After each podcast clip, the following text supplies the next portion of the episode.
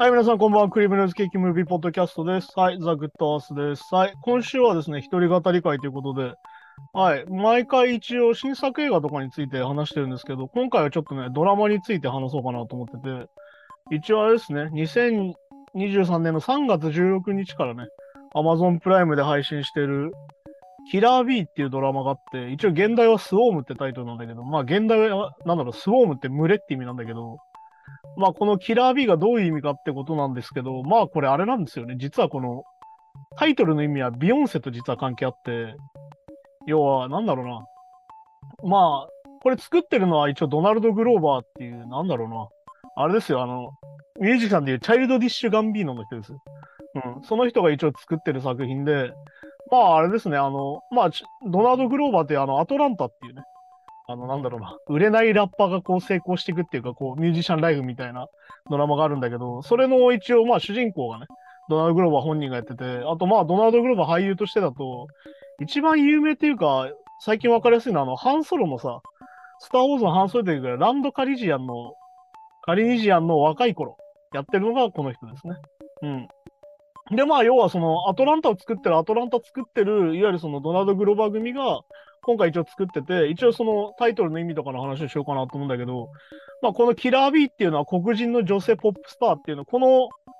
まず主人公がドレっていう女子高生ぐらいの女の子なんだけど、まあ、どういう話かっていうと、まあまずこの、まず黒人の女性ポップスター、ナイジャっていうね、ポップスターがいて、それにこう浸水してるファンがこのドレっていう主人公の女の子なんだけど、まずオープニングが、まずこのドレがナイジャのライブのチケットをの、しかもなんだろう、1800ドル。だから日本円で言うと今124万円ぐらいのコンサートのチケットを買うとこから始まるのね。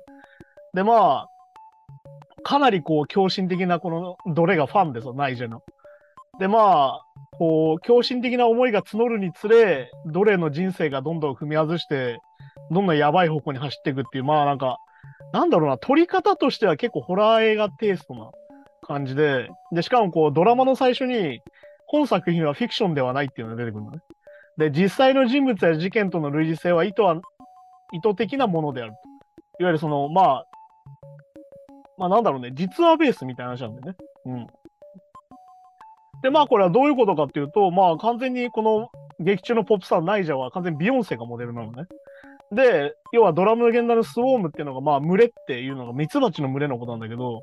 まあミツバチの巣箱である B ハイブっていうのがあって、いわゆるまあ、巣箱だよね、B ハイブっていうのがね。で、要は、なんだろうな、一応なんかビヨンセのファンはビオ5っていうのかな。一応 BEYHIVE っていう名前がついてて、まあだからその、この劇中の中でも熱心なファンのグループとして、このスウォームっていうのが出てくるって話で、で、まあそこから一応放題のキラー B っていうね、いわゆるこう、ものが取られてるのかなって感じで、まあ全7話なんだけど、まあ、なんだろうな。あれですよ。まあ一番有名なワードで言うと、まあトキシックファンダムってやつでさ、なんだろうな。本当にこう狂信的なファンが、いわゆるこう SNS でこうさ、まあいわゆるアンチ的なもの？いわゆるその、例えばこのナイジャに対する、それに対してこう必要に攻撃して、なんなら最終的にはその人を襲っちゃうみたいな事件が結構まあ、あったり実際するんだけど、このアメリカだとね。で、それをかけてドラマに今回していて、まあだから、なんだろうな。まあだからその、あれですよ、このスウォームの中の正義みたいな。で、行動するんだけど、その感情的な行動から、まあはっきり言って炎上するんだよね。いわゆるこのデマだったり勘違いだったりしたものから、さらにこう炎上してって、で、さらにそれがこう政治的だったりとか、ものにつながってどんどんこう悪化していくっていう話なんだけど、まあ一応こうドナルド・グローバーが何を元にして作ったかっていうのは出てるんだけど、まああのハネケのピアニストって映画と、あと一番分かりやすいのはあれだよね、スコセッシのキングオブコメディだっつってるんだけど、まあだからこれ何かっていうとジョーカーだよ、だから。うん。に近い。まあでもね、そこと似てる、似てないところもあるけど、まあ似てるところもあるって感じでね。まあだからキングオブコメディがさ、いろいろ82年にできてて、まあ有有名なコメディアンのさ、ね、盲信的なファンがを描いたものがキングオブコメディだから、まあ、それを実際ベースにしてるのは、まあ、ジョーカーだったりするわけだけど、最近だとね。うん。で、まあ、だから、なんだろうな、いわゆるその盲信的なファン、とにかく過激なファンが、なんだろうな、どんどんこう、その行動によってこう見落としていくみたいな話なんだけど、まあ結構ね、えぐいシーンも多くて、まあはっきり言って R18 かなんかなんだよね、確かね。で、まあ、このはっきり言ってこの奴隷っていうのが、いわゆるその、いわゆるアンチ的な人たちをどんどん殺していく話なんだよ。ビヨンセの、まあ、ビヨンセって言っちゃってるけど、まあその、ナイジャのね。ナイジャのファンたちを、ナイジャのこのアンチたちをどんどんこう成敗していく話みたいなことになってて、で、あと同時に、その自分のお姉ちゃんが途中で自殺しちゃうんだけど、でそこからこうどんどんおかしくなっていく感じみたいな。で、こう現実と妄想がどんどん区別がつかない感じになってってって話に今回なってて。で、まあ、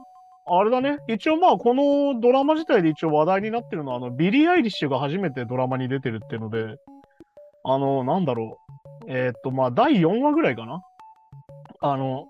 このナイジャが出演するボナルーフェスってあるじゃん。ボナルーフェスって有名なフェスがあるんだけど、アメリカのね。で、そこに、要は向かってる途中に、女性だけで暮らす集落みたいな、まあなんだろう、はっきりとカルト教団みたいなところに、このドレが行き着くんだけど、そこで出会うの、そこの出会う、そのカルト教団の教祖がビリー・アイリッシュなんだよね。うん。で、まあ、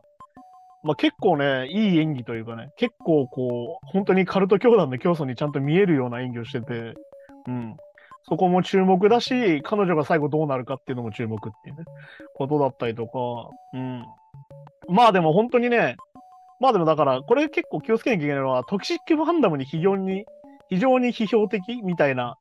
紹介をされてるんだけど、結構なんかそことはどんどん外れていくっていうか、ね、話が進んでいくうちに。そのどんどんこう狂信的になって、どんどんこうおかしくなっていくんだけど、どれ自身が。で、結局要は彼女を救うものみたいな。彼女はこれでしか救われないみたいなものが殺人になっていく感じっていうのは、どっちかっていうと、この前に話してた、あの、ボーンズドールってあってね、人食いの話ね。うん。なんか要は彼たちは世界に居場所がなくて、人を食うことでしかこの世界に存在できないみたいなところと結構近い作りなんじゃないかなと思ってて、なんかそういう感じであるし、まあでもね、実際、実際さっき言ったエピソードは実際の事件からいろいろ撮ってるから、これに合わせてこう、ビヨンセの事件とかを調べていくと、ああ、これこれ元ネタなんだみたいなのもわかるから、それでも結構面白いかなっていうのはあるかな。うん、まあでもね、本当にね、あの、なんだろうな。画面がとにかく綺麗で、色彩がとにかく綺麗で、でとにかくこう、なんだろうな。いい感じにこう、ホラーっぽいけど、いい感じに色彩がこう、極彩色で気持ち悪い感じっていうのもあって、あともう本当にこの奴隷っていう主人公の救われなさもすごいし、うん、いや、じゃあこれ、なおやったら幸せになれんのかなってなったら、いや、これはどうなっても幸せになるんだろうみたいな話にもなってるってところでね。うん。まあ、だから結局、なんだろうな。神になっちゃってるわけですよ、そのナイジャっていう人がね。で、ナイジャっていう神と同時に、そのさっき言った自殺しちゃったお姉ちゃんが、のイメージが出てきて、そこがこう、どんどん同化していくっていうので、どんどんこう、なんだろうな、よりトキシックな感じになってて怖いんだけど、そういうのも改めて見ると面白いかなっていうのと、まあこれが実際全7話ぐらいに収まってるんで、っていう話だったりとかね。ああ、だからね、あの JG が浮気して、あれじゃビヨンセの妹にぶん殴られるみたいな話があったけど、エレベーターでね。そういう話も入ってたりとかっていうね。うん。まあこれをね、あの、ドナルド・グローバーが作るっていうのもまた面白いなって話だしね。うん。まあでもね、本当にさっき言ったみたいに R18 なんで結構描写がえぐいのと、あの結構もう血みどろの話になるので、そういうのが苦手な人はちょっとお勧めしないんだけど、でも本当にそういう話だよね。まあでも本当になんだろうな、いわゆるこう、感情的な訴えみたいなさ、いわゆるその人が好きだったり嫌いみたいな気持ちが、こう、結果的にこういう行動に出ちゃうみたいな。だからまあ、日本だったらストーカー犯罪とかそういうのも近い感じはあるんだけど、それとも、だからその、なんだろう。まあだから、あるじゃん、SNS でさ、あの、有名人がさ、自分をこう批判してきた人たちに対して、このファンをこう仕向けるみたいな。まあだから日本でいうファンネルを飛ばすとかさ、まあガンダム用語だけど、これは。そういうことを使ったりするけど、まさにそういう話だったりとかして、まあ実際そういう人たちがいたりとかね。だからその、なんだろうな。実際そのトランプ支持者の、なんだろうな、女性というか、女性ジャーナリストみたいな人が、このビヨンセをディスってね、本当に襲われてる話がベースになってたりとかするので、そういうのも改めて見て面白いかなと思ったりしますね。まあでもとにかく映像が綺麗だし、あと音楽もさっきのドナルド・グローバーが手掛けてるので、そういう風に見ても面白いのと、まああとなんだろう、このなんか救われなさみたいな、さっき言ったボーンズドールでもそうだったんだけど、こう90年代特有のなんか映画の空気みたいな、なんか救われなさかなって思ったりもするから、逆に言うとこれが最近の流行りなのかなっていう気もするかな。うん。まあだから、ボンザン道路の時に話したけど、俺たちに明日はないみたいなアメリカンニューシネマ的